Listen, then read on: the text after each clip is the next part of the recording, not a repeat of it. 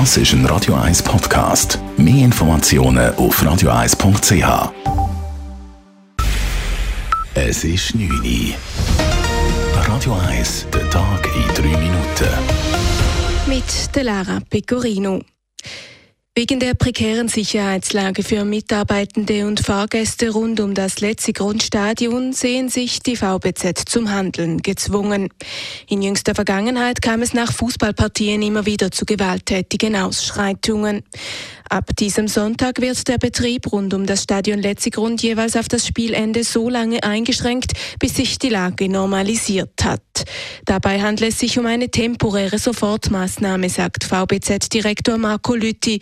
Zusammen mit der Stadt werden weitere langfristige Lösungen gesucht.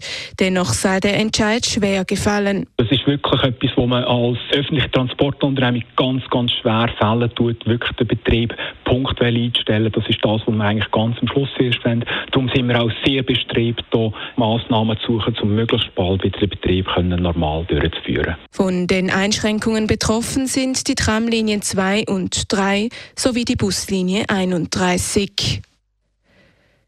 Der Waldbrand am Monte Gambarogno im Tessin konnte heute komplett gelöscht werden. Starker Wind hatte die Löscharbeiten zuvor erschwert.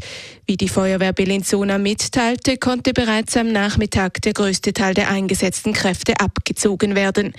Eine Einheit der Bergfeuerwehr wird das Gebiet weiterhin überwachen. Der Waldbrand wütete während fast zwei Wochen. Anwohnende mussten zwischenzeitlich aus ihren Häusern evakuiert werden. Ausgebrochen ist der Brand wegen eines Feuers, das nicht richtig gelöscht wurde. Die Vorschläge über eine allgemeine Corona-Impfpflicht für alle Volljährigen in Deutschland nehmen konkrete Formen an. Die Ampelkoalition präsentierte heute einen entsprechenden Gesetzesentwurf. Dieser sieht eine allgemeine Impfpflicht für Personen ab 18 Jahren vor. Ab Mitte Mai sollen demnach zunächst alle Erwachsenen kontaktiert und beraten werden. Die Impfpflicht würde ab dem kommenden Herbst eingeführt werden.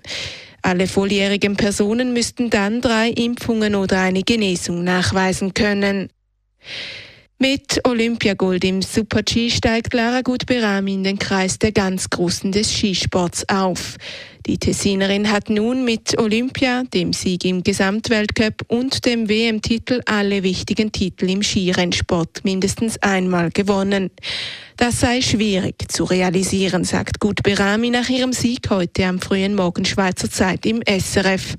Heute könne sie diese Erfolge viel mehr genießen als zu Beginn ihrer Karriere. Es ist sehr wahrscheinlich auch mein äh, nicht Problem, ja, vielleicht auch ein Problem gewesen, dass ich in der Vergangenheit bis hart mit mir selbst war, dass ich äh, selber nicht realisiert habe oder akzeptiert habe, dass, es schon, dass ich schon einiges geleistet habe. Und für Gut Berami könnte es an diesen Olympischen Spielen noch eine weitere Medaille geben.